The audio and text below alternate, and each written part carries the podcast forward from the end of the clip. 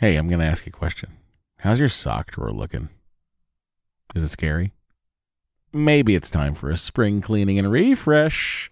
Bombas just dropped a bunch of absurdly soft new socks, tees, and underwear to help you get that drawer in a better place while doing a little bit of good.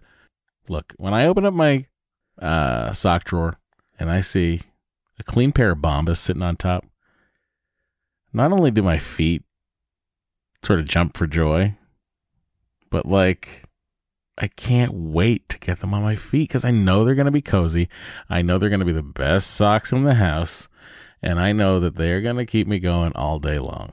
They've got some great details that have been obsessed over, including the honeycomb arch support, which I love, anti blister tabs, which I also love. What that is, it's a little bit of the heel that goes up a little, just a just a smidge higher, like in a whatever the perfect amount higher is. That's how high it goes. Bombas has figured this out. Uh, and they've got cushioned footbeds that feel like little pillows on your feet. Not to mention the buttery soft tees and underwear with no itchy tags.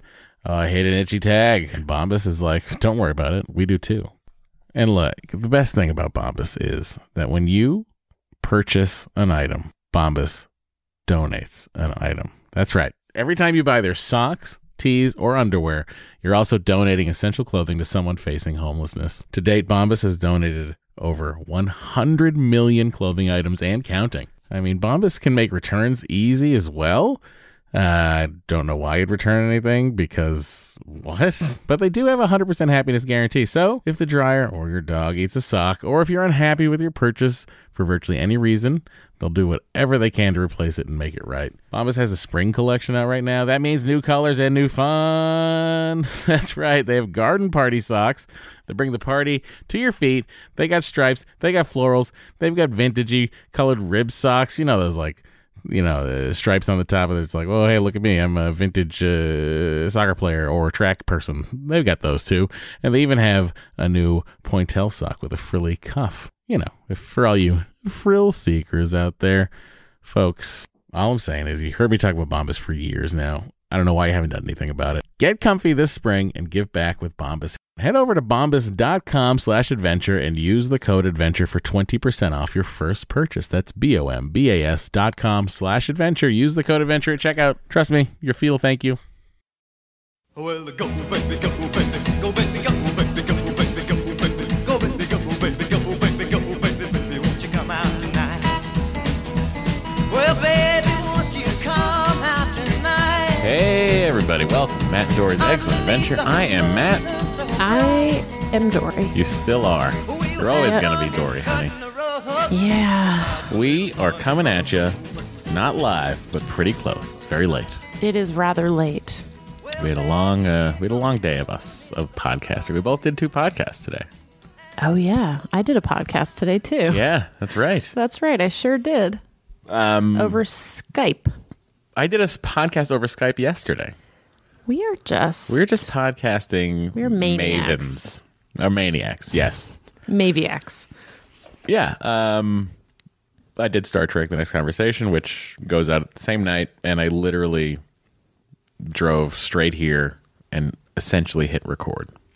Yeah.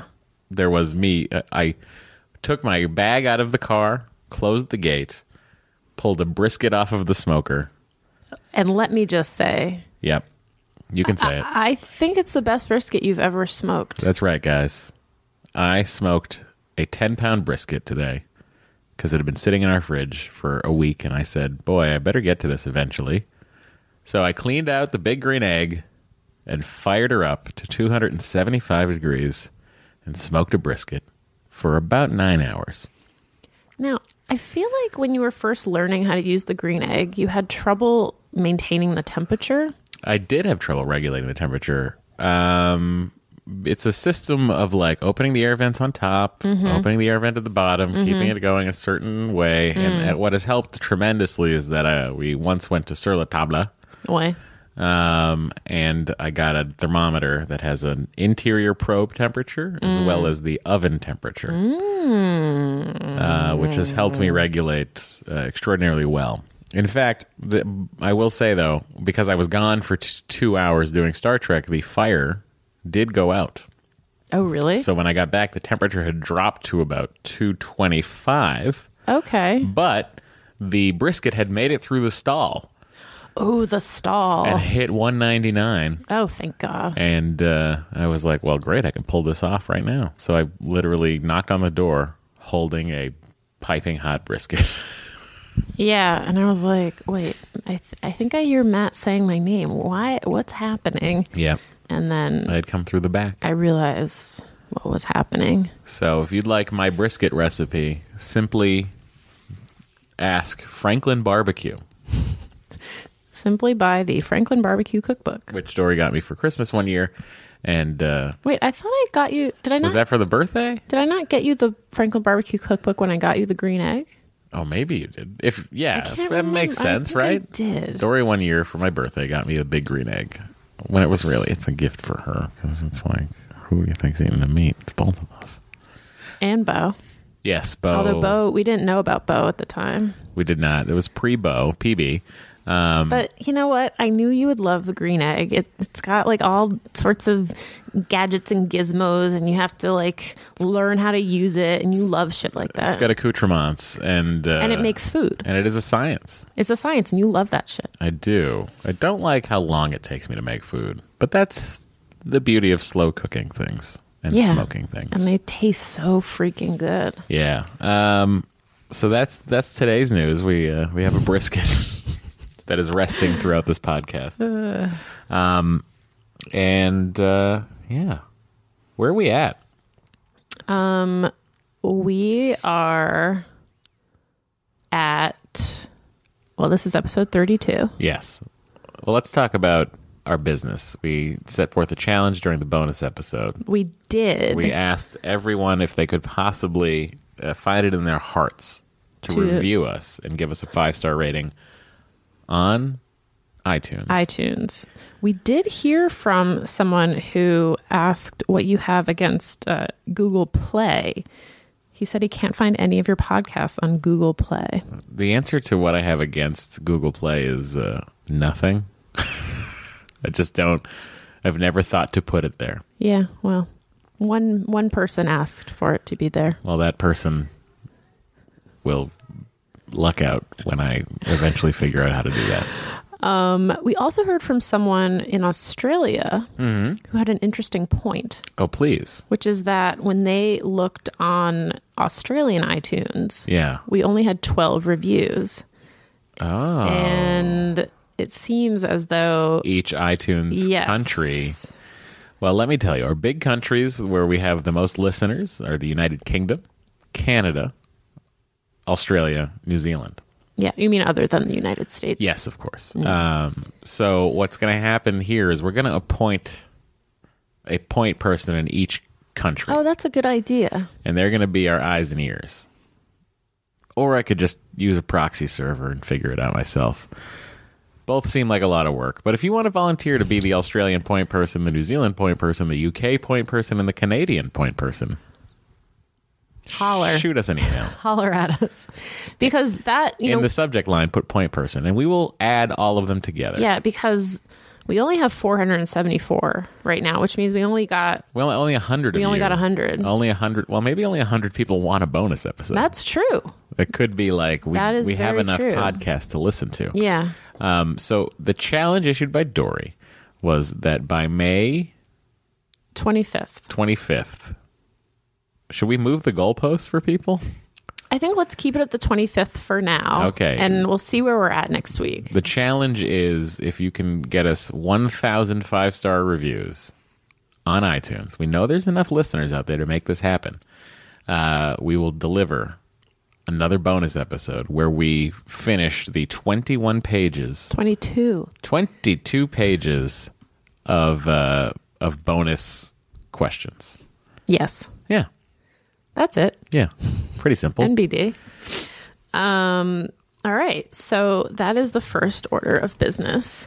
Second order of business is on Wednesday, I'm going to be in Austin. Texas. And I would really love to see some excellent adventurers there.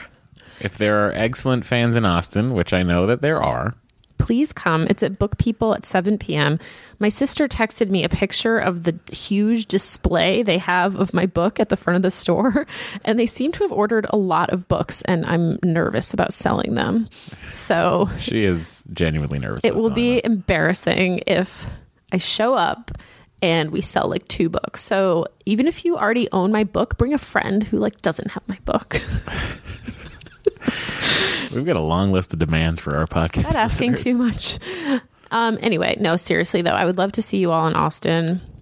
Please introduce yourself. It's been great to meet people at every stop on the tour. Um, and then I will be at Stanford University Bookstore in Palo Alto on the 30th at 6 p.m. Uh, Book Passage in the Ferry Building in San Francisco on June 1st at 6 p.m. Um, I'm on a panel at the Bay Area Book Festival on Saturday, June 3rd at 11:45 a.m.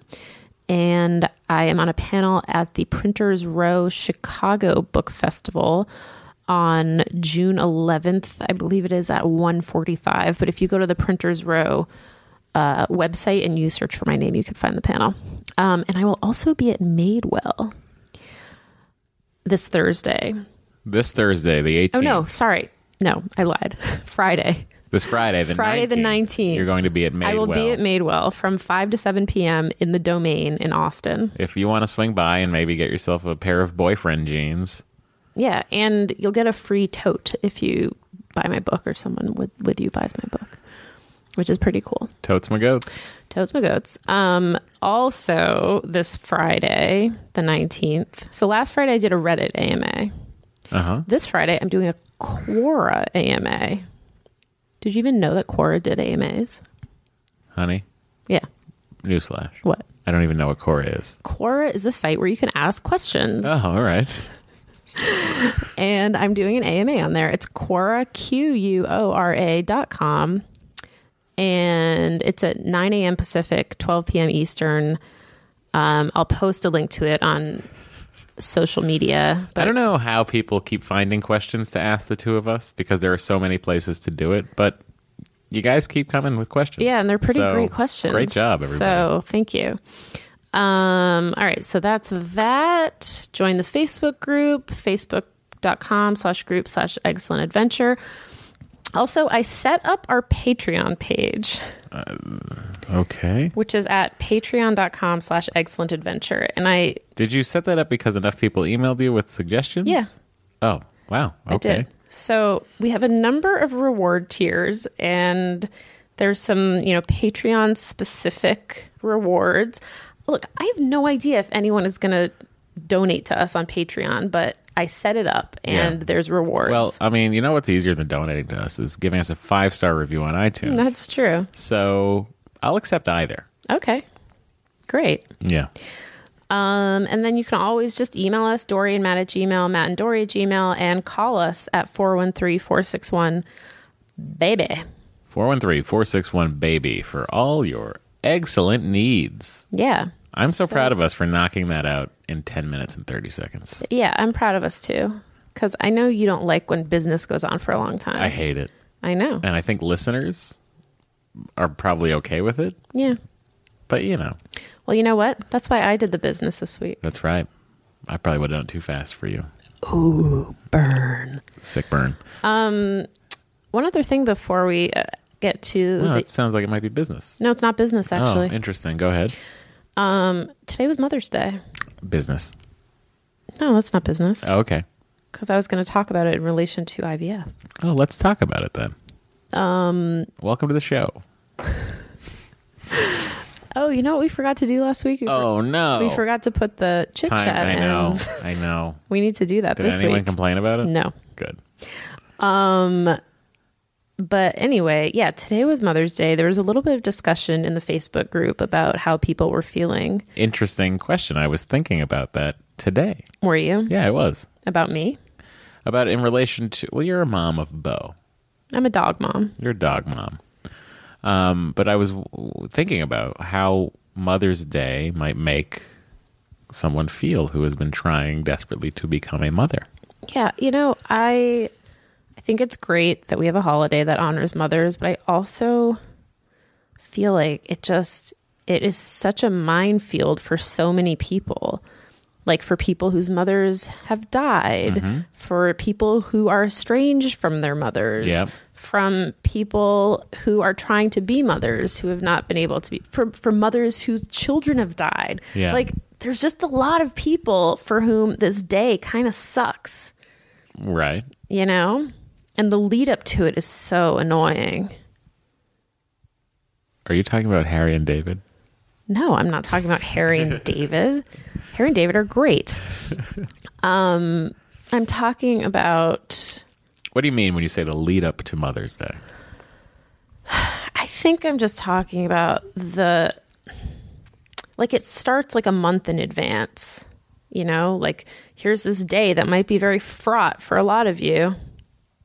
And you have to think about it. It's not like it's not like it's just like one day and then like that's all you have to think about. It's like you have to think about it for like a month leading up to it. I think it's like any holiday that is manufactured by you Well, know, listen, I don't commerce. feel like the lead up to Tu B'Shvat is really that intense. Well, have you been to the Ralphs on Third and La Brea? Because the lead up to Purim is pretty intense over there. That's true.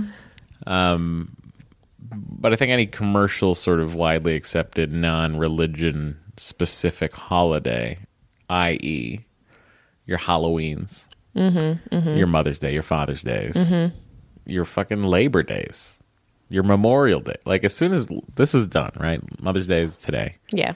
Next, next thing you know, you're gonna be inundated with ads for grills and hot dogs and American flag T-shirts because Memorial Day is coming. Which like if I were someone who's who's like husband or wife or child or parent had died in a war, that might annoy me too. Yeah. I think I think every um, holiday is fraught with you know possibilities of uh, Pain. triggering someone. Yeah, that's true. And I'm not saying we shouldn't celebrate them. I'm just saying, like, I think especially as I've gotten older and like people's lives get more complicated, I I realize how upsetting certain holidays can be for people. Yeah, of course. I mean, I had a guy in 7-Eleven today tell me that his mother died two years ago. Oh God. Yeah. What? How'd that come up? I don't know. He said Happy Mother's Day to the cl- to the clerk, and then Was the clerk a woman? no, then told me Oh dear. that his mother had passed away two years ago. Oh God. That sounds depressing. But he was a pretty cool guy.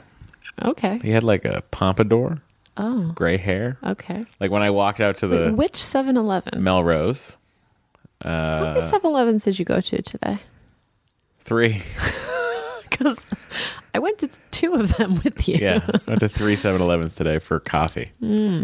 Interesting. I mean, I was exhausted by the time I had to leave the house to go do Star Trek. Mm. I don't know why I was. Well, I worked out twice. How about that? Yeah. I feel like last night you kind of hit bottom. I hit bottom constantly. Yeah. There's always a new bottom. You dig past the granite, you find there's more earth, and then more bedrock. Whoa. Uh, That's dark. someday we'll get to my creamy core.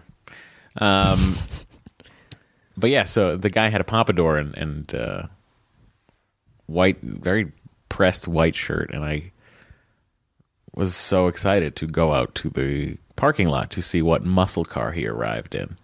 And sadly, I, I didn't see a muscle car, so I don't know what he drove in. But I like when I saw the guy and he talked. He had like a very thick New York accent. Interesting. I was like, this guy's pretty cool, and I'm hoping to see like a a Pontiac GTO from the early '70s out there, but but alas. sadly, there was nothing, nothing like that in the parking lot.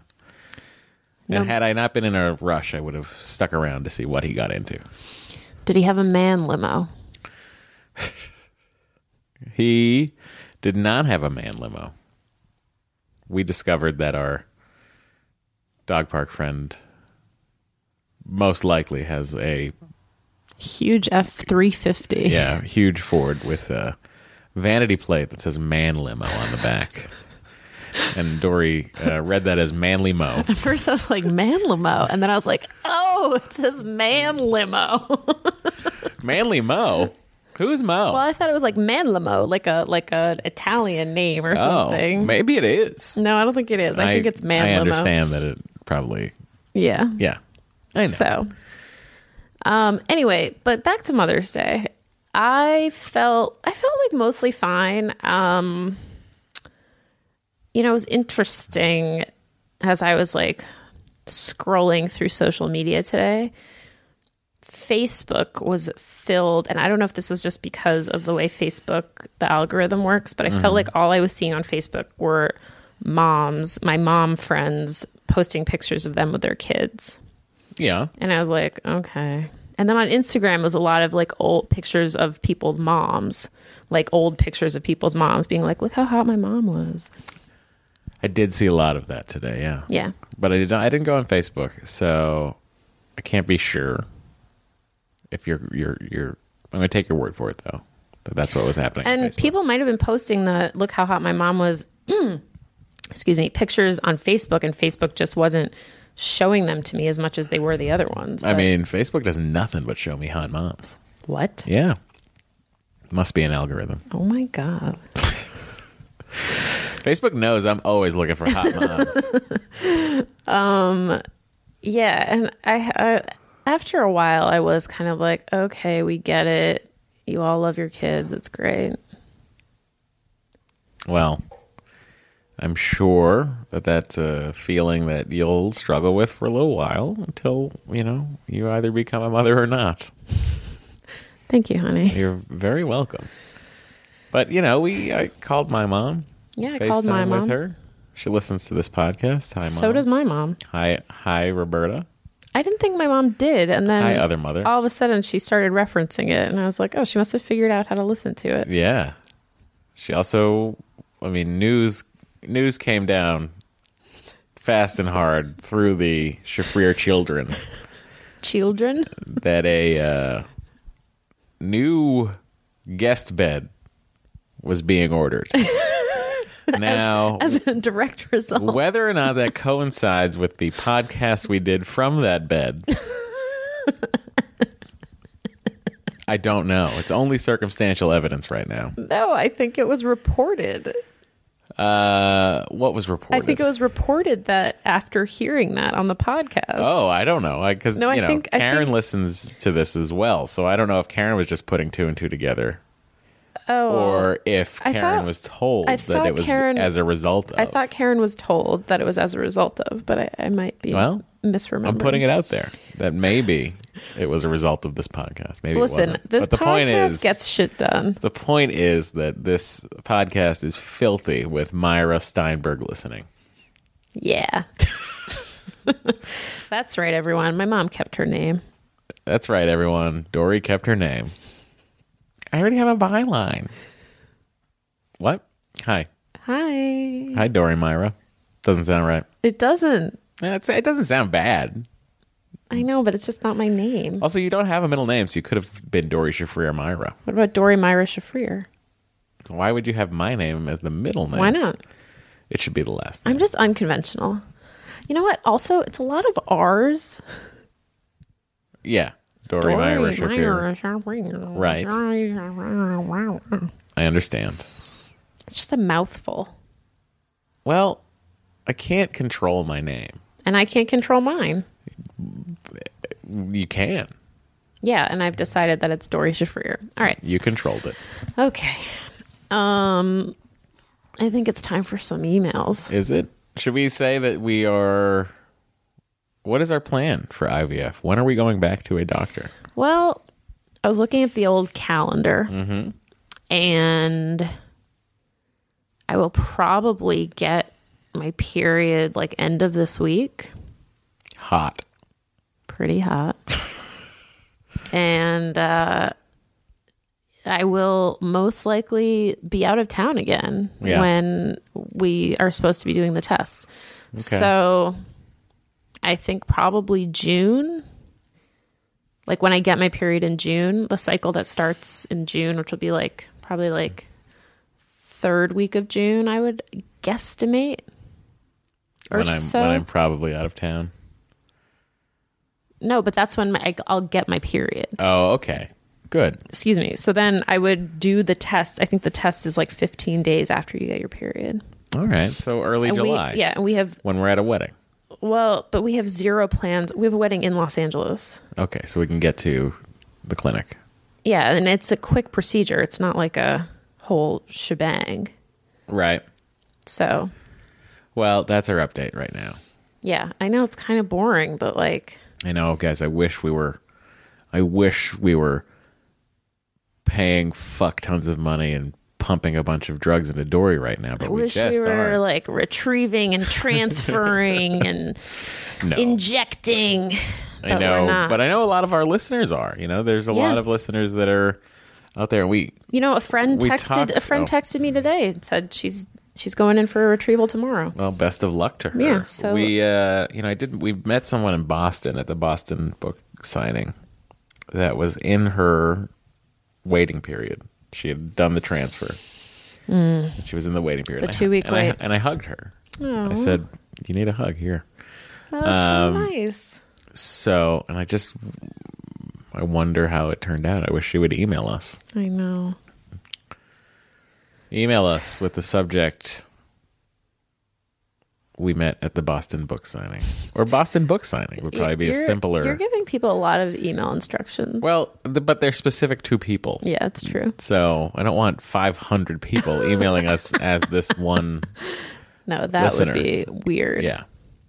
Okay. Then I guess now that that's done, it is time for Wait. Le Mail. No, I have one more question Oh. since you opened that can of worms. I did indeed. Go ahead. How are you feeling about all of this? Um, I don't know. It feels. It feels weird because nothing is happening. Mm-hmm. Uh,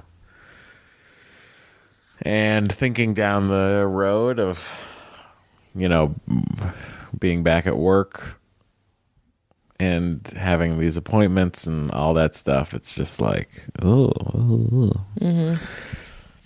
i wish we were doing things though mm-hmm.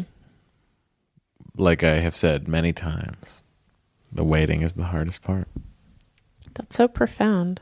well You should turn that into a song. i hope to uh, just let me finish this time machine if you know of a song called uh, waiting is the hardest part uh, my time machine was successfully built because i think i want to give it to like tom petty to sing Oh. i feel like he'd do a really good job with it Wait, so- isn't he in that band uh, Mud Mud? mudcrutch Yeah. um, He's the no you singer know what i'm from that actually band. gonna probably go to post mudcrutch and i'm gonna hand him a tape at the roxy when he's playing with the heartbreakers Oh, that's a good idea. Yeah. Uh, I'm going to be like, record it. You know what? Take full writing credit.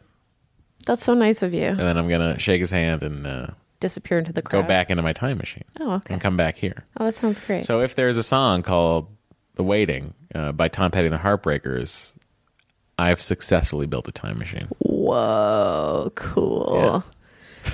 I think you just pitched a TV series. About a guy who has written all of the songs. Yeah.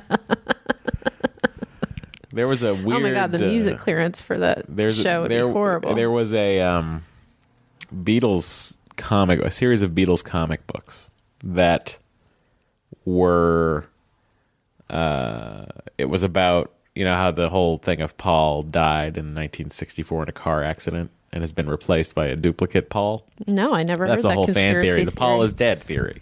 Oh. Why he's barefoot in the Abbey Road cover. Why uh, what the backwards uh, talking is about. There's like a thing where it sounds like John Lennon says Paul is dead, miss him, miss him, miss him, so on and so forth. So this is whole crazy conspiracy theory that Paul McCartney actually died and he's been replaced with a with a uh, with a lookalike. And uh, in the comic book, there's like a few panels of uh, of people like Willie Nelson and like I forget who else that had written had actually written Let It Be and had actually written uh Hey Jude but they can't say anything because they won't get any music royalties if they say something. Oh boy. So anyway, that's what that made me think of. It was a weird digression, and I apologize. Welcome back to a podcast about IVF. That's okay, but you know what? I think it's time for another ad. No, it is time for email. Oh, okay. I'll just put this other ad over here. Okay. What? All right. It's, I know. I mean, I just feel like doing another ad before we even get to an email. I know, but It's we've, crazy. we've been chit chatting We're for at 27 minutes quite right now. some time. Okay. Where's this ad supposed to go? Mid roll. In the middle of the uh, show? Yeah. How long do you think we're going to do? Hour. Probably a little longer. So let's read a couple emails, then do an ad. Okay. Welcome to Behind the Scenes. TS. All right. This is regarding ball heat, Okay. and it's from Aaron. A A R O N Nope. E R I N. Yeah. Thank you. I wanted to add some additional information to the suggestion, excuse me, two weeks ago regarding ball heat. I was so genuinely amazed by the sperm count improvement after a cancer survivor cut a hole in his underwear that I had a lengthy conversation with my husband about it. He was reluctant to cut holes in his underwear, but agreed to do some research regarding the impact of testicular heat. He stumbled across a product called snowballs Oh, okay. which are underwear specifically designed to help lower ball heat and help male fertility. Uh huh. Have they gone on Shark Tank? I feel like they should. It's so niche. I don't think that Shark Tank would be into you it. don't think? Uh, this is a product, not a business. I'm out. That was Mark Cuban. Oh, okay. Well, but he didn't hear that they have a sewn in pouch that holds special ice packs designed to comfortably cool your balls. I heard that, and I wish you the best of luck, but I'm out. Fine. The website for Snowballs has a ton of information regarding the science of male fertility and heat, noting that lowering ball temperature by just one degree per day can make an improvement in sperm count, which is just amazing to me. We haven't ordered them yet, but I think we will. Why aren't fertility specialists and urologists talking about this more? If making a small non medical change like this could potentially help patients so much, it should definitely be a main talking point. And you know what? I agree with that. Well, I mean, that's what I've, every urologist and fertility specialist I have been talking to or have seen, I have said to them, it's because I'm fat and my balls are so hot. Yeah, and they And they seem to like not really acknowledge that. yeah, and it, I feel like they get sort of uncomfortable. Yes. It's weird. It's very weird. Is it uncomfortable because they don't want me to tell them that I'm fat? Yes, I think it's. I think it's. Anytime you say the word "fat" in front of people, they're just like, "Whoa." Doctor, I'm a ham planet. No, don't use that word. I love it. It's not a nice word. to fit my favorite word to describe myself. Um, that's, I mean, that's interesting. That there's a product specifically for that. I if feel we, like- I mean, I'll tell you what. If we are, ha- if we have to do another round, yeah. I'll do it. Oh, okay. I'll get some ball cooling happening. I bet it would actually feel kind of good. Of course, it would feel good. Who are you kidding? Like, um, that would- Wouldn't you like a, to ice your vagina down sometimes? I guess in the summer, like when Yeah. it gets sweaty. Yeah, Yeah. Think that- about it. That would be nice if I had like cooling underwear or like an ice dildo or something. I don't know. and ice dildo that I would walk around with. Uh, people walk around with butt plugs. I think I'm not going to walk around with an ice dildo. Well- also, an ice dildo would melt, Yeah, I know. leaving no evidence. leaving a puddle in my underwear. You just say you peed. Ew! I'm not Fergie. Tell them you're trying to be comfortable and you're sorry if they're unenlightened. No, I think that's why it's good that it's an ice pack. Okay. You know, and I bet I Maybe bet we in can get you women's- some snowballs. I bet in women's underwear, like if you made it sort of like a like a thin pad. Now this could be my million dollar idea. Uh, again, it's a product, not a business. I'm out. Fine. All right. We heard from many. What?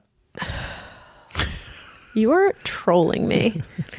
we heard from many listeners about our bisexual emailer last week, Our or in the bisexual- in the bonus episode. Oh, the uh, if you haven't heard it, it's a lengthy email uh, from a woman who discovered she's bisexual later in life and is married to a man. Yeah. So even though that was a bonus episode email, I felt we should respond to the issues that her email raised because so many people responded to it. I Okay. selected a couple of emails All right. to read um, that are from both from anonymous listeners. Okay. All right. First, I wanted to point out that anyone who undertakes a monogamous marriage is, quote unquote, giving up many possible partners, which can be difficult regardless of sexual orientation. Opening up a marriage is not necessarily a requirement for living as your authentic self as a bi person. Uh-huh. And I would imagine that decision is based more on your specific relationship and personality rather than sexual orientation. I think everyone should dis- discuss expectations about monogamy before marrying rather than accepting it as the default setting. For me and my husband, monogamy is just the right choice for us. My well, advice hang on. What? We've never discussed this outright. That's true. Where we at? We're monogamous. Oh, okay. We're like penguins. Just checking. Okay. My advice for you, caller. I think she was an emailer, but regardless. One, check out Dan Savage's podcast, Savage Lovecast, if you haven't already. Okay. Why'd you make that face?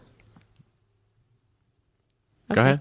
Dan gets questions like this all the time, and I enjoy the diversity of human relationships and sexuality discussed on his show. Bi women in long term relationships or marriages with men have called in about open relationships, the feeling that their bi identity will disappear, and the awkwardness of coming out. Dan thinks all bi people should come out to improve bi visibility and acceptance, but of course, this is tough to do for all of the reasons you stated in your call, i.e., no one ever asks you and everyone just assumes you're straight. Two, as people who pass for straight married ladies, we have a relative position of privilege, which gives us the responsibility to speak up when people say ignorant things about LGBT people. That was an angle I had not considered. Can you stop looking at your phone? Go ahead. Yeah.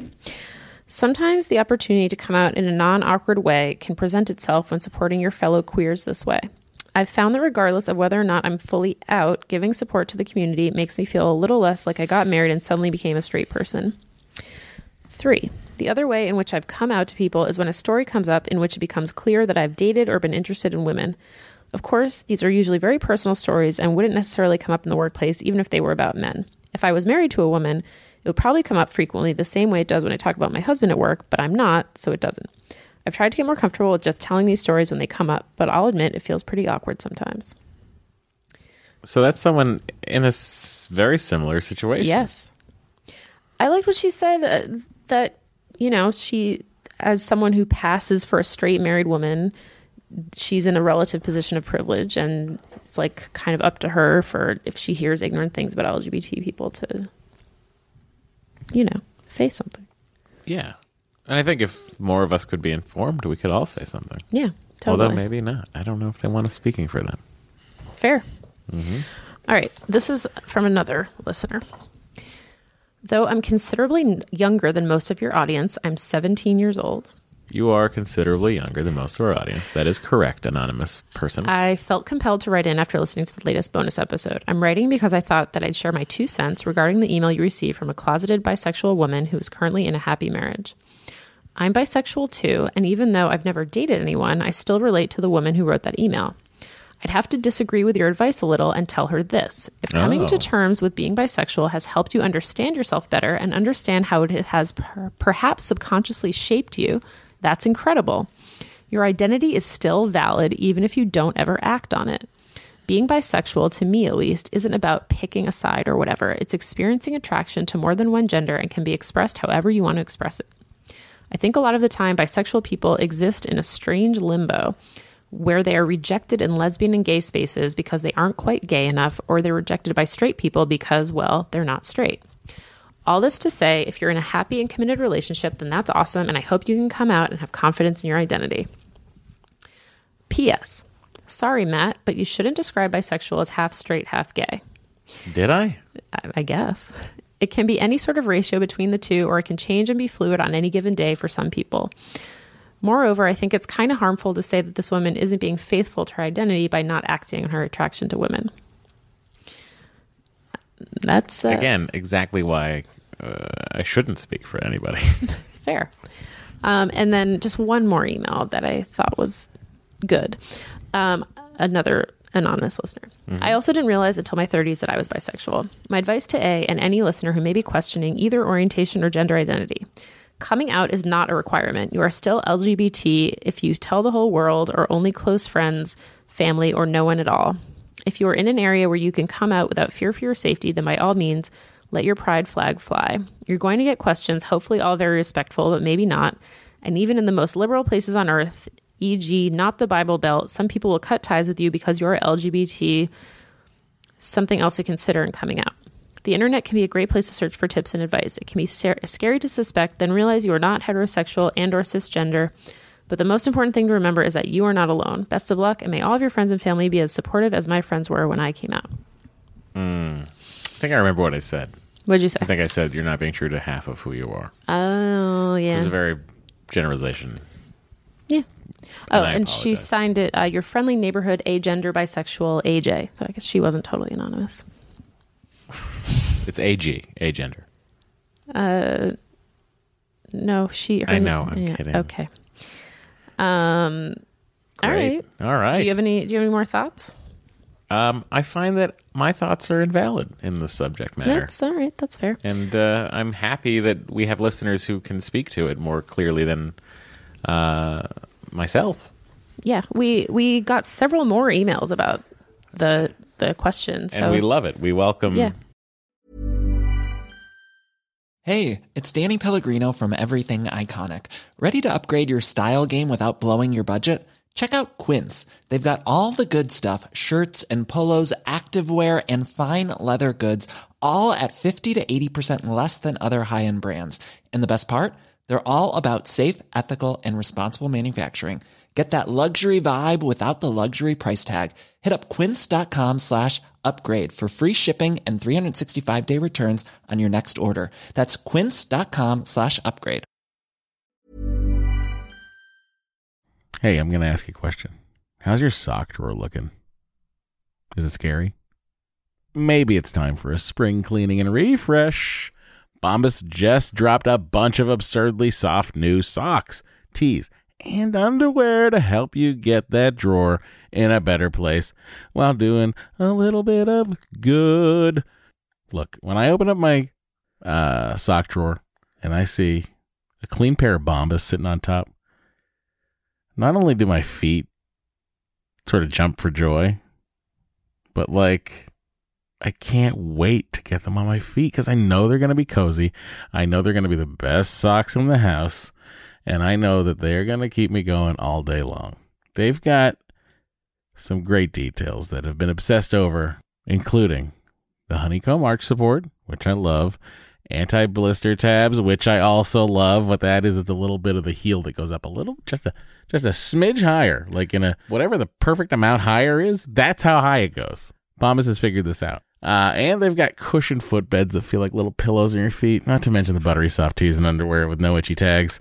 Oh, I hate an itchy tag. And Bombas is like, don't worry about it. We do too. And look, the best thing about Bombas is that when you purchase an item, Bombas donates an item. That's right. Every time you buy their socks, tees, or underwear, you're also donating essential clothing to someone facing homelessness. To date, Bombas has donated over 100 million clothing items and counting. I mean, Bombas can make returns easy as well.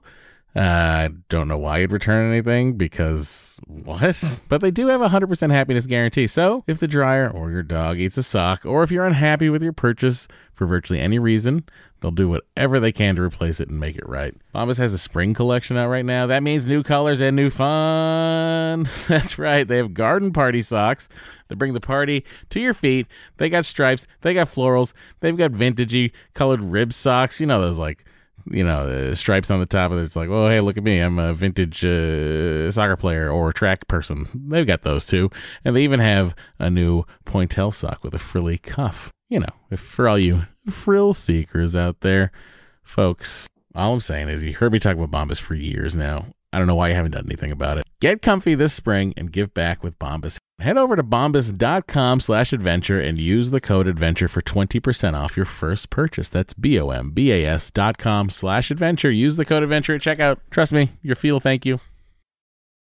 This is a response to Cameron regarding education goals this was also from the bonus episode. from Megan. Yeah, I love the long title of this that I think was written by Dory. yeah. Well, I felt like we needed to give a little context because Ah. we were we were addressing some bonus episode issues, and maybe not everyone listened to the bonus episode. If you haven't, I, I would give it a listen. It's probably our best episode it's a ever. pretty great episode. lot of stuff, a lot of ground covered, a lot of information given about uh, myself and Dory and uh, Bo.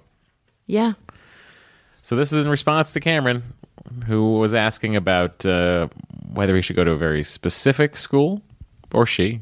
I don't think it's established. Yeah. Cameron Diaz, Cameron Crow could be either. True.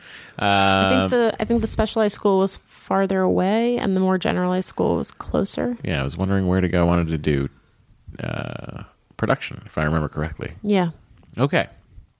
So this is Megan. I'm an academic advisor at the University of Oklahoma, so I discuss things like this with students all the time. I was listening to the podcast while on a walk, and I know I looked like a crazy person because I was responding aloud to you the whole time you were giving camera advice. I loved what you said about looking at graduation rates, alumni networks, etc., and I just wanted to add a few things to help Cameron make his decision. My first impulse is to say go with the more generalized degree rather than a highly specialized one for one reason. A more generalized degree is uh, in communication and media will give a student a diverse knowledge across the discipline rather than an extensive knowledge on a single facet. That was kind of what I was saying. Why is this a good thing? It makes you much more marketable when it comes time to apply for jobs rather than boxing you into one skill set. Make sure the general program has coursework in the specific area you want to go into. That way, you can study the specifics while being well versed in other aspects of the discipline as well. But most importantly, when deciding on what four year college to attend after receiving an associate's degree, you want to talk to the admissions office of all potential universities and find out exactly what courses are going to transfer and what are not. The most frustrating thing for transfer students is going to their first advising appointments and finding out that they're going to have to retake a large number of general education prerequisite courses because they do not transfer in as equivalent to the courses offered at the senior institution. That is rough. This can set students back several semesters and be extremely costly in both time and money. That's from Megan, a person who knows knows. Mm-hmm. She always knows. Yeah. I think that's a that's, that's great great advice. Great further advice on our already pretty cool advice. Yeah. Agree. Uh, next email Hi, Matt, Dory, and Bo. I was hoping for some feedback on juggling IVF and work slash career. Yes. I know you guys have things on hold for now while Dory's doing her book tour. I really dislike the job I'm at now, but while my husband and I are trying to have a baby the natural way, I kept thinking, we're trying to have a. Uh, I kept thinking, I can't look for a job now. This is the month. And it never turned out to be. Now I'm looking towards IVF in July and know the real possibility of a failed transfer or postponed procedures. Excuse me. I'm really unhappy at my job, but I feel trapped waiting for IVF to happen. I'm struggling between the idea of being unhappy and staying where I am and riding out IVF or start looking for a new job. I hate the idea of being a new hire So continues here. Oh, it does? On this very page? Somewhere, telling my new employer that I have a sudden and numerous appointments to do. Any thoughts? Thank you in advance, Elizabeth. So I had a friend who was in a very similar situation. And she what? No, it was funny. What was funny? I, if we're thinking of the same person, Who are you thinking of? I'm thinking of uh, when uh, Hannah and. Um, Yeah. Yeah. When she wanted, she was applying for a job. She took that job. Yes, but uh, prior to taking that job, they were like sending her flowers. Yeah, well they really wanted her to take the job. but they also it felt like they thought she had cancer. Oh yeah, because she was like I have a medical issue. yes Yeah. So, yeah, I mean, I don't know what field you're in, um, but I think if you're miserable, you should you should look for another job. The only thing I would say is like, if it gets to the point where they actually offer you a job, I would get information about the maternity leave policy because you could end up being screwed over if you are at a place for less than a year. But a lot of places, I mean, a lot of good places have maternity leave no matter how long you've been there. Yeah, and uh, you know, you don't have to tell them. I don't know what that sound was. Everybody, it was something outside. Bo doesn't care. He didn't move. Um, you don't have to tell them exactly what your problem is, but you, I think you should. If it's getting to the point where they're like sending you an offer, you should be like, "Well, I would. I'm going to consider their offer, but just so you know, I do have a medical issue that I'm going to need to see to."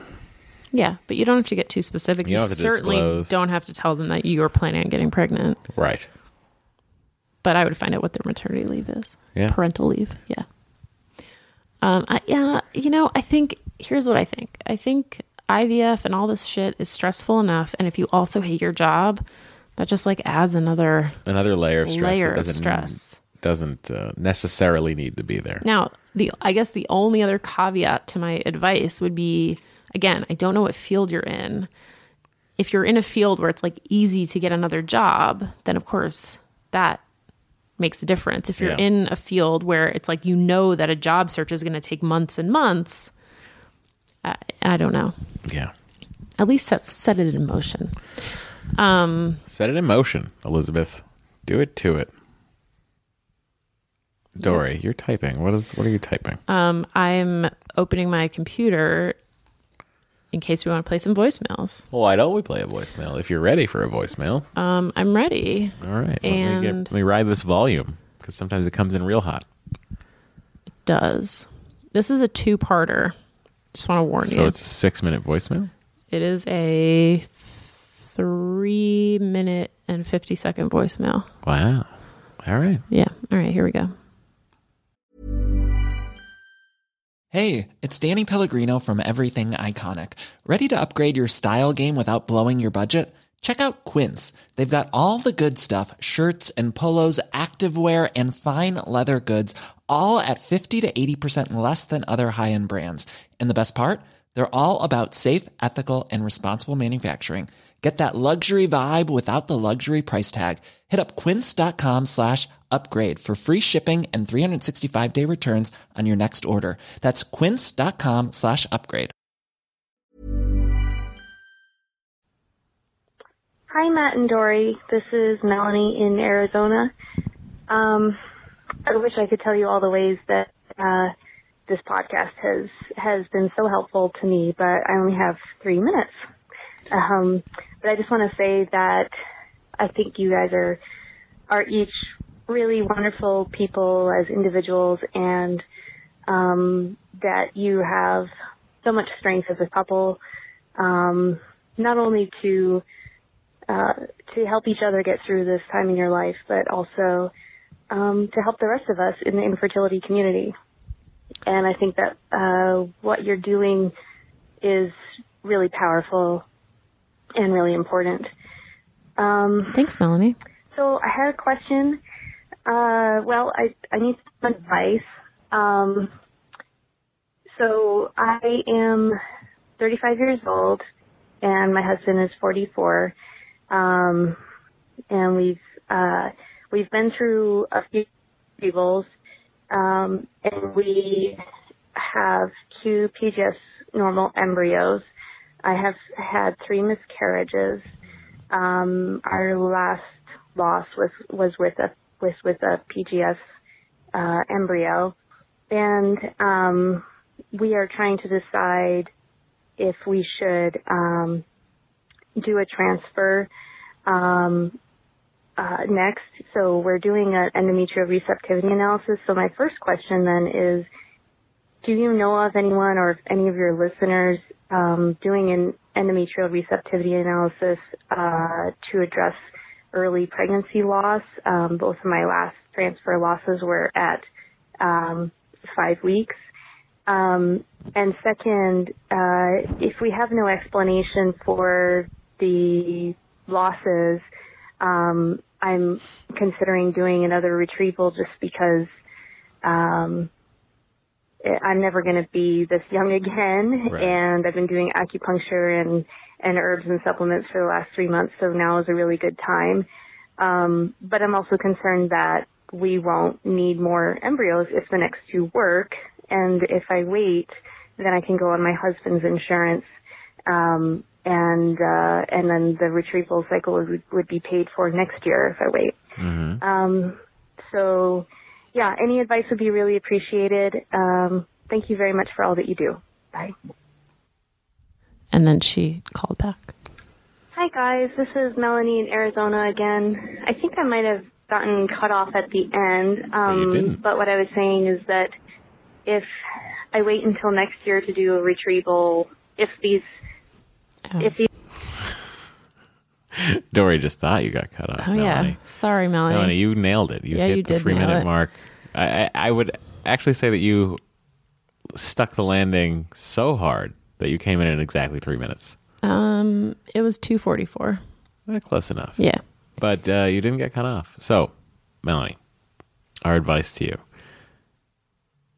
Dory, do you you go have first. any advice for her? You go first. Um, it sounds to me like you're if you're 34 years old. Thirty five. I'm sorry. If you're 35 years old, you're you're not you're not that old.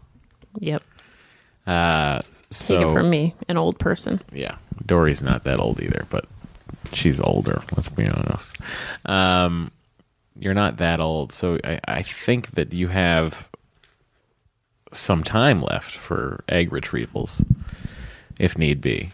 Um, like for instance, I don't know that an egg retrieval you do at 35 is going to be that different from an egg retrieval you're doing at 36 Yeah. if you're doing one at 39 that's a different story that's that's a few years down the road so if it's a situation where you're like well i don't know if i want to do another retrieval right now but i'm so young i, I want to get as many eggs out as i can i think you don't need to push it Yeah. I I have not I, I don't know a ton about the endometrial receptivity test. Um even you though will I'm soon doing one. Um and I didn't realize that it could be used to figure out like why people are having miscarriages. I thought it was just for no i think that it is for I thought it was for timing. yeah i think it is specifically for that because i don't know that if they did the last two transfers for her not knowing the optimal timing they might be like well maybe the miscarriages are happening because we're not implanting at the right time Oh. But perhaps an, i mean it perhaps sounds like a listener an, sounds like an if then to me perhaps a listener knows more about this than we do. and i'm sure a listener does know more about Yeah, this and so will listener, email us. please email us. and melanie thank you for everything you said about this podcast Yeah, that was very we kind. appreciate it and uh we will probably get back at you next week with some emails from people who know more about this than we do. Yeah, That's the beauty of this podcast. Collectively, I think we know everything about IVF. like literally everything. We've all been through everything together. Yep, it's pretty cool. You know what else is cool? What? Me. I'm just kidding. I meant to say this next email. Good one. You know what? They're not all great. Hi. not the emails. I meant all my jokes. Oh, I know. Thank you, honey. You're welcome. This one's from Carrie. Hi, Matt and Dory. Uh, just listened to the second bonus episode and just loved hearing the affection and joy in your voices as you talked about Bo smelling around the yard and riding in the car. Oh, You've made a few comments about when you got Bo, uh, but I'd like to hear the full story of his adoption. How did you know you were ready for a dog? How did you pick the rescue? What were you looking for? How old was Bo when you got him?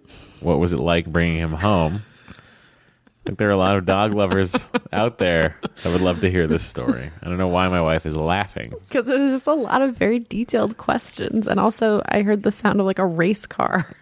I think that was a probably like a Ducati uh, motorcycle, Italian motorcycle, honey. Yeah. So Beauregard Bosch Myra, our journey begins uh, a little over a year yeah, ago. just over a year ago. We had been we've been talking about getting a dog for a very long time, like We- sort of longing for a dog. we both are dog. We come from dog families. and I had a dog as a grown up. Uh, I had a dog as a grown up as well. Um, Pippet, the black lab, named after the black lab that gets eaten in Jaws. My dog was named Lee. I did not name her, but That was her name. Um, so we had been, uh, you know, we'd been living together, married, and we. I just always wanted to have a dog in my adult life that was a cool dude who could go places with me. And Matt, I remember once Matt said, "I just want to be able to like lie on the couch and like watch Netflix with Red my Sox games. with my dog." That's what I wanted to watch was Red Sox games. Yeah. So so we had been like kind of been talking about it, but like we just you know, we were really busy traveling and blah blah blah. But then finally one day we slipped into a a, a a place where I had I think had I just started working on the David Spade show. Yeah. I feel like we got him when I was there. Yeah, that sounds about right. Uh, I was working on Fameless, which is a prank show on True TV uh, that David Spade hosts, and it was very close to home. Mm-hmm.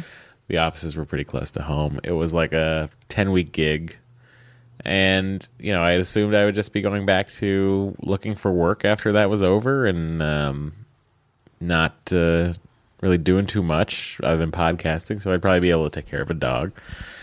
So it just got to the point where we started looking. but we knew we didn't want a puppy. Right. We knew we didn't want a puppy because we knew we did not have the time to housebreak a Yeah. dog. So we would occa- we would I mean occasionally be sending each other things Yeah. on, on find a On pet, Pet Finder. pet finder whatever it's called. Um, Matt found a 13 year old dog named Batman that he became very attached I to. found a 13 year old black lab that was named Batman the dog, um, and I really wanted to adopt Batman the dog. And I, did- I said, I told Matt, this will be too sad for us. it will it will die and we'll be sad. Um, so uh, we just started to did we look around at other adoption places? Well, the the day that we decided to start looking, we went to the Petco on La Brea first, Yes, and it was filled with dogs that just did not seem to be our speed. dogs that were not vibing with us, mostly um, Chihuahua mixes. Chihuahua mixes, very small dogs. Yeah. and I think we both knew we were not small dog people. Yeah. So then I think I Googled like where other adoption events were happening, and we realized there was another one at the Petco at Melrose and Doheny. yeah. So we hoofed it over there. We drove over there and we looked at all the dogs, and I just And there's a better assortment of dogs. Yes, certainly. It was Ace of Hearts Rescue is the name of the rescue Yeah. that we got Bo from. Um, and, And Bo was just lying in his crate. Bo was Bo stuck out of the dogs that were there. Yeah. Bo stuck out um, because he was the only not pit bull. He was the only not um, That's not- barky. That's not, true. There were other non pit bulls, and look, I had a pit bull mix. no, Like, I know, I know. I'm not you like- did. I'm not. I'm not. I'm not begrudging pit bulls. I'm sure that we'll probably have another one at some point because they all need to be adopted. Yeah. Um, and he's twenty five percent pit bull anyway. Yeah, uh, but he He seemed calm. He seemed calmer than the other dogs. What a trickster. what a little trickster. I mean, he's over there right now on his warm chaise lounge with blankets and pillows, living a life that he tricked us into. He's fast asleep over there. so we took him for a walk took him around for the a block walk around with the one of block the with- yeah. volunteers, and he was like super. He seemed great on a leash, and we walked past these kids, and super calm. He Yeah. walked out. What sealed the deal for me was we walked past these this m- woman and her two children, her two daughters, and they were holding a bag of leftover food. And Bo just casually walked up, sniffed the food, and, just, like, kept, going. So we were like, all right, this dog's cool, and so we filled out an application, and then someone did a home visit to make sure that. Whole ordeal has to happen. we weren't monsters, We- and then yep. they said, okay, um, the way it works is you get him for five days and you kind of see how he does and how you do and do you like him and he, does he like you and blah blah blah blah blah. So we had him for five days and Well, Matt- let's talk Uh, about the period between the the us saying yes and then him arriving. We got into it with each other a little bit here and there, where I just was oh, yeah, like, you were lukewarm. I just like I was like, I don't know if this is the dog. I don't know if Bo is the dog. I thought you had those feelings after the five day period. Did you? No, It was before? It was before because I kept looking pictures at pictures of him, and he wasn't lab like enough for Mm. me. Yeah. And that was the it was the two. pic- Also, like I think the first two pictures of him, the ones that are on um, uh, Ace of Hearts Rescue, they have an Instagram, uh, and if you scroll back to like March of last year, you can see the pictures of Bo, He looked kind of sad. and he looked like, and he but he also like doesn't quite look like Bo. Yeah. Well, because he didn't have that joie de vivre that he has now. the light behind the eyes. Um, Yeah, and Bo was brought the night that we received Bo. Dory was not home, It's true. so I had to receive Bo From his and- foster mom. From his foster mom, who was a super nice woman who lives in Santa Monica, telling us how much Bo loves the beach and how Bo once killed a rat and uh, All kinds of stories. all kinds of stuff about Bo. Um, and I remember, I mean, I have it all, it's all very vivid in my head. The Bo, like, just coming up the steps and, like, butting his head against the door and just coming in. Mm-hmm.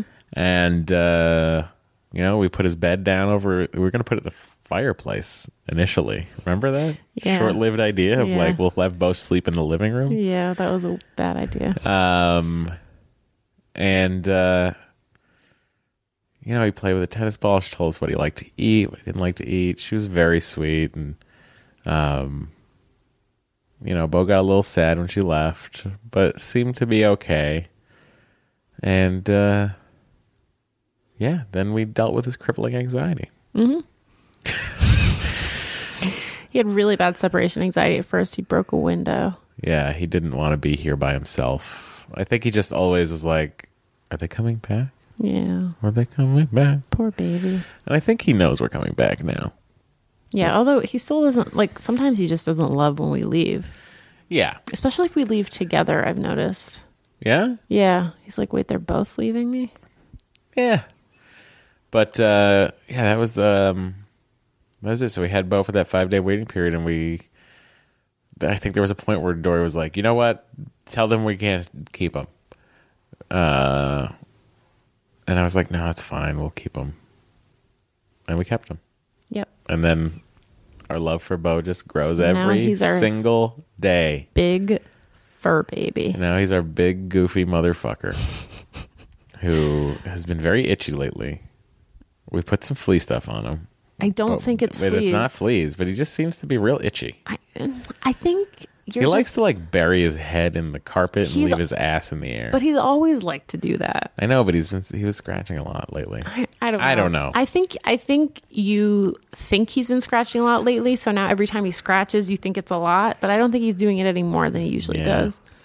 Yeah. To be honest, That's the story of Beauregard Bosch. and you can follow him on Instagram at Beauregard Bosch, B O S C H.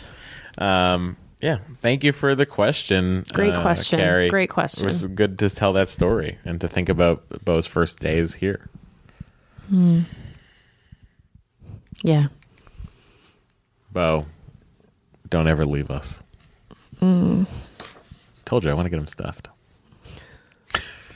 that would be so weird. It would be so cool. There's the people that will taxidermy your pets. Uh, it seems to be pretty expensive, but I've been thinking about doing it to Bo. We have a we have a listener who wrote in offering to send us a painting of Bo, and I said yes, we would like that. oh no way! Really? Oh my god! Yeah. Would love a painting of Bo. Yeah, well, she's sending one to us, That would be amazing. so Uh, this question is from Melissa. Uh, I think you've mentioned some of the things that are supposed to improve egg quality, like acupuncture, drinking bone broth, and taking CoQ10. I was curious if you thought these things made any sort of difference. so I thought this was a very interesting Good question for Dory to answer here. Because here's what I will tell you. oh, I've done three retrievals. she has. I've gotten the exact same results every retrieval. Yes. yes, So- she has. My answer is I don't know. Like every retrieval, we've gotten one normal embryo. And Yes. the first retrieval, I I wasn't doing acupuncture. I wasn't like I wasn't taking any of these. I wasn't drinking bone broth. I wasn't Yep. taking the vitamins. Um, the second retrieval, I had started doing some acupuncture, but not like a ton. Yep. I think I was doing whole 30 during the second retrieval. Yes. So I was eating a little, you know, I was eating healthy and I was taking the CoQ10 and he tweaked and I take I took growth hormone that retrieval too. Yes. And he kind of tweaked my meds and that I mean, I guess arguably the second retrieval was the best one because we got the maybe embryo also that we always forget about. The maybe embryo. Yeah. Oh, the one that was like, this one seems okay, but it has something with it. Yeah, but we're not sure. We're going to keep it frozen anyway, but No, we probably no won't idea transfer why. it. Um, and then the third one, I was doing acupuncture like once a week. I was taking all the vitamins, bone broth, blah blah blah blah blah. And we got the most blastocysts that we had ever gotten. Yeah, we got the highest ratio of blastocysts. Um, but we still only got one normal embryo. yeah. Which again, I know a lot of people. I feel like I always have to preface this by saying I know a lot of people don't get a normal embryo. So I'm very grateful that we got a normal embryo each time. Yeah. But in terms of what I did differently, I have no idea. Now, granted, I was you know a few months older each time, so maybe the tweaks like helped overcome getting a little older. I have no idea, but it's very hard to say. Also, like none of the none of the factors were in isolation, so I have no idea like what might have made a difference and what So didn't. right now the evidence points to so far no difference. correct. Okay. That's interesting. Yeah. This uh, is from Yafa. I wanted to share a book recommendation for those who enjoy graphic novels. Years ago, after a late miscarriage, I read Good Eggs by Phoebe Potts. It's a funny and insightful graphic novel about her quest to have a baby, but also about her aspirations as an artist, her depression, her neurotic family, and her lapsed Judaism. Sounds right up my alley. Uh, and who can't relate to at least a few of those things? I actually wrote the author after I read it and got a response almost immediately, and we emailed back and forth a few times. This was when I began to understand the real importance of support and community, even from strangers. When it comes to infertility, I'd like to think of it uh, of the community as the silver lining to everything else about this process. That's from Yafa. Yeah. So Yafa recommends everyone read Good Eggs by Phoebe Potts. Yeah, I think I'm gonna get it. All right. I think you should. Yeah. All right. All right. Are you ready for this? I am. This is from Megan. Okay. Dory, Yes. you mentioned you were on, you are or were on Wellbutrin. And I was wondering if you were planning to still be taking it while you're pregnant. I was on a generic version of it for about 10 years and recently stopped taking it. It's a long story why it happened now. Uh, my plan was to stop taking it in a year from now when my husband and I decide to start having a baby. Started, uh, I'm sorry, decided to start trying to have a baby. Since you can't do medical studies on pregnant women, there were not a lot out there in the way of there one way or the other about the safety of being on antidepressants while pregnant. Though the limited info I could find on Wellbutrin was that it was more neutral than negative to a fetus's health. If you're planning on staying on the medication while pregnant, what made you decide that? Did your doctor give you any helpful info about it? If you are not going to stay on the meds while pregnant, do you have any advice on how to cope during the time without it? While I'm a month into no meds, I know once I'm pregnant, assuming all goes fine, it's a whole new emotional ballgame. Um, I should also say we got a very similar two part voicemail um, that I don't think we're going to play because this email kind of covered it. really? Yeah. I mean, the voicemail, she kind of went through her whole experience on Zoloft and she thinks that she had, um, that she couldn't get pregnant because of the Zoloft. And then she changed her dose and she got pregnant. Okay. And then she asked me if I was going to go on Wellbutrin and kind of implied that it might be dangerous and all this stuff. Um, the answer is I have done research and I have talked to several doctors about Wellbutrin in particular, and all of them said that it was safe to stay on it at, when I get pregnant, and that in fact, the mental health of the mother um, is very important and it's better to not get super anxious and like overly stressed when you're pregnant and if going off your meds is going to make you overly anxious and stressed Boy, that's a tall order for me then that's bad what to not stress you out for nine months. yeah so Very tall order. but of the antidepressants, Wellbutrin is considered safe, even though, as you said, they can't do studies on pregnant women. I feel fine about it. Well, there you go. She feels fine about it.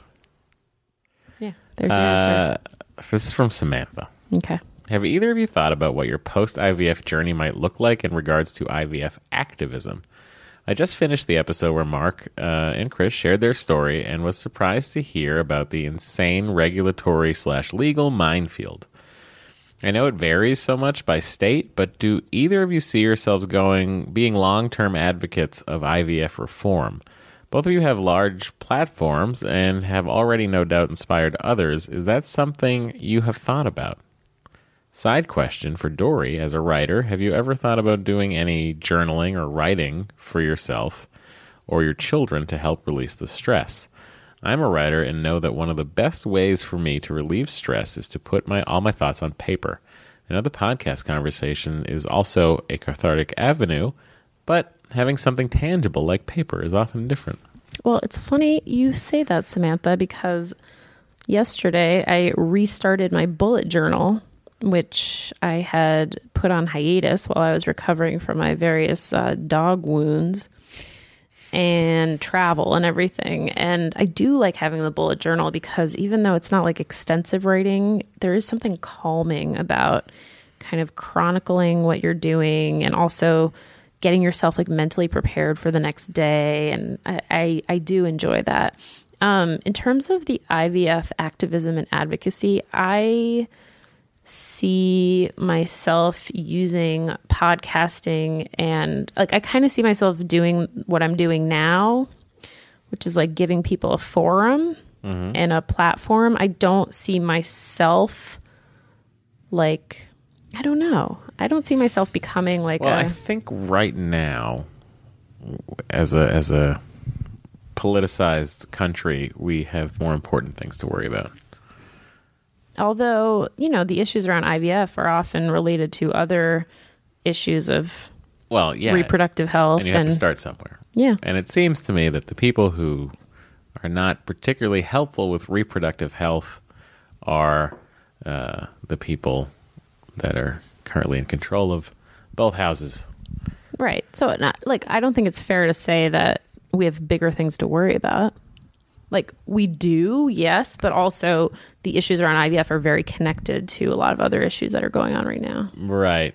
Maybe my wording was poor.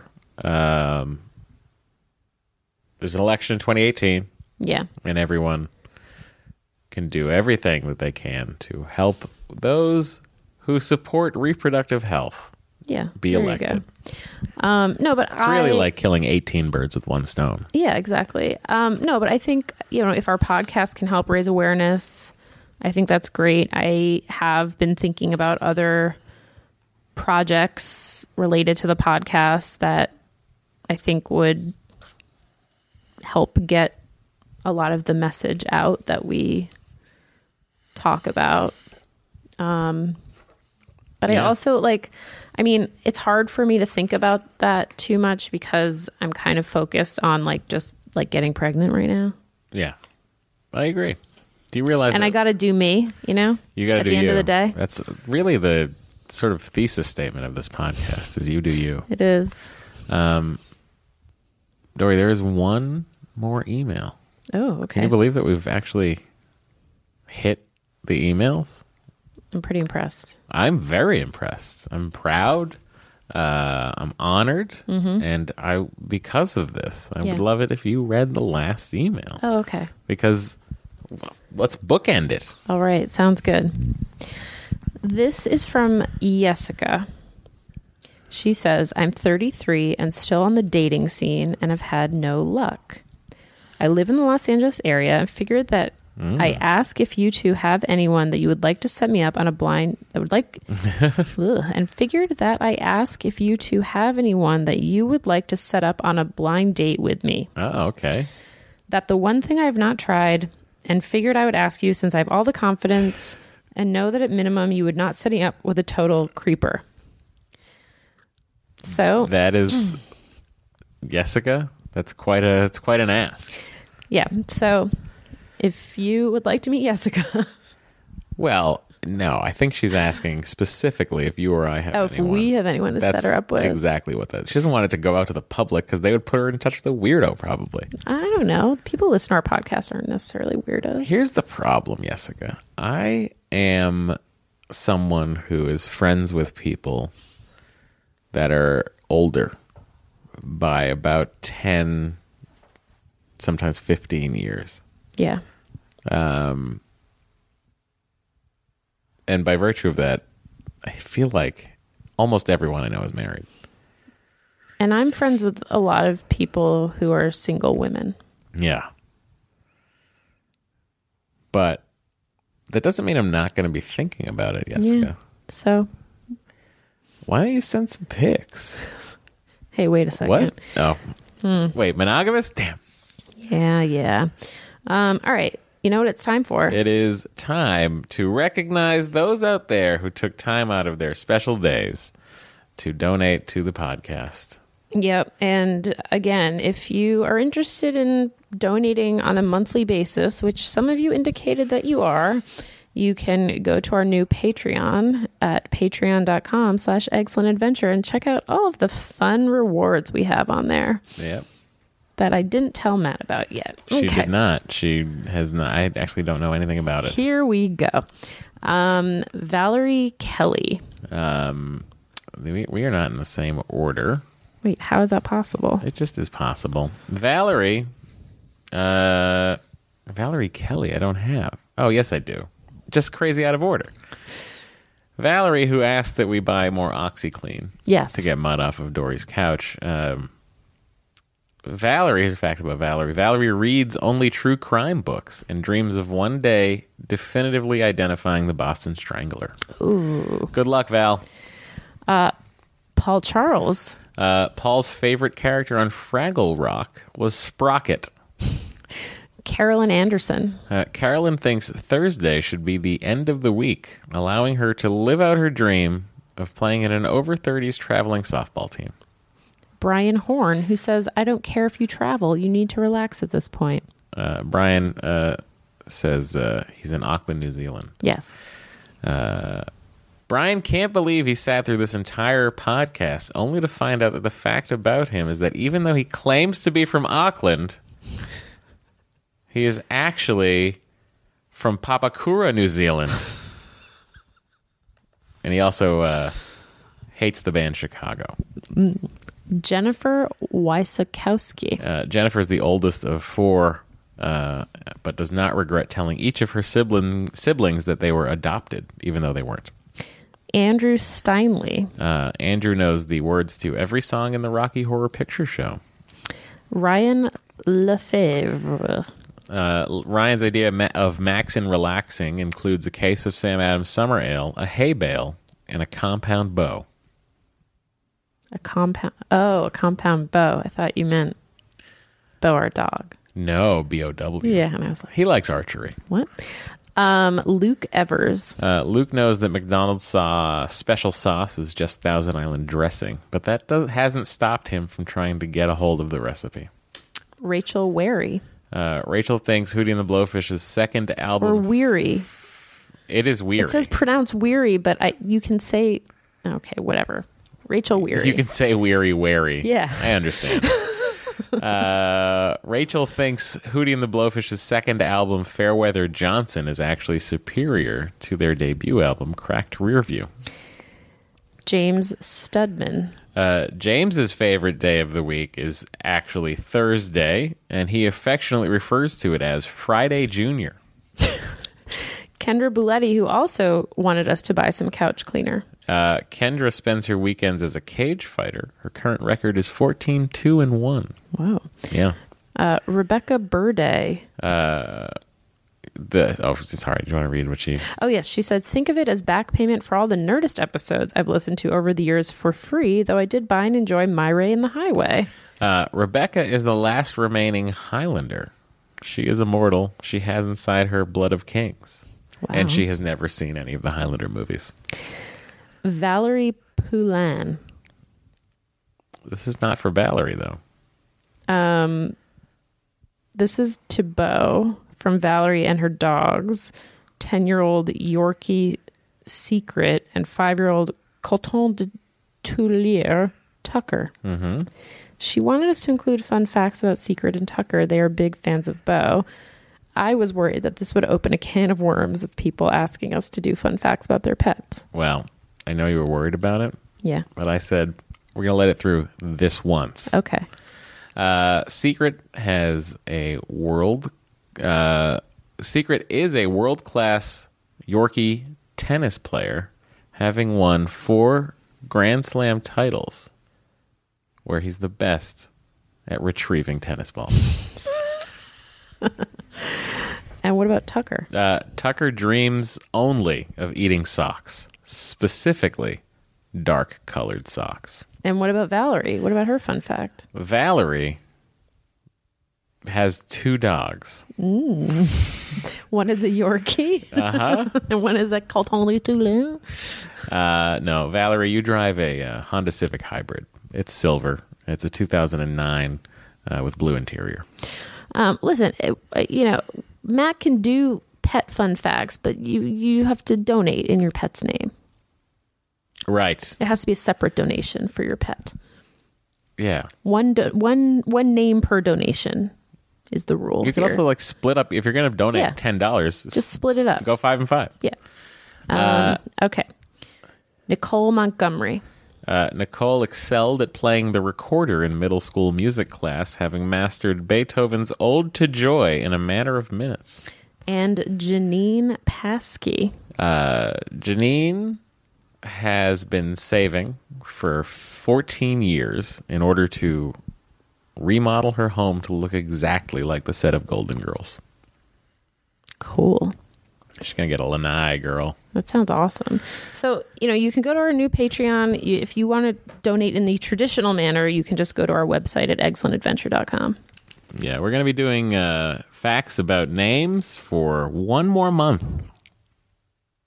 What? Yeah, I can't do it every week and work and do two other podcasts and, Oh, then- and, and do a show on Then we're going to have to come up with some other On, other other rewards. I haven't looked at any of the rewards. Well- if my wife has uh, has uh, locked me into something, uh, this is what marriage is, and I will continue to do what she's locked me into. Well, some of them include fun facts. Okay, Do you want me to start doing the fun facts? you can do some fun facts. Absolutely, I'm happy to do fun facts. you can do some. You don't have to do them all. We I can feel s- like people just really love that Matt Myra spin on things. they do. They do. Uh, you know what? Just forget I said anything. Everything's going to stay the same.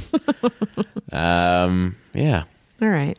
Don't forget to email us, mattanddory at gmail.com, dorymatt at gmail.com. If you'd like to hear yourself on the podcast, leave us a voicemail 413 461 baby. um, and uh, join the Facebook group. Excellent adventure.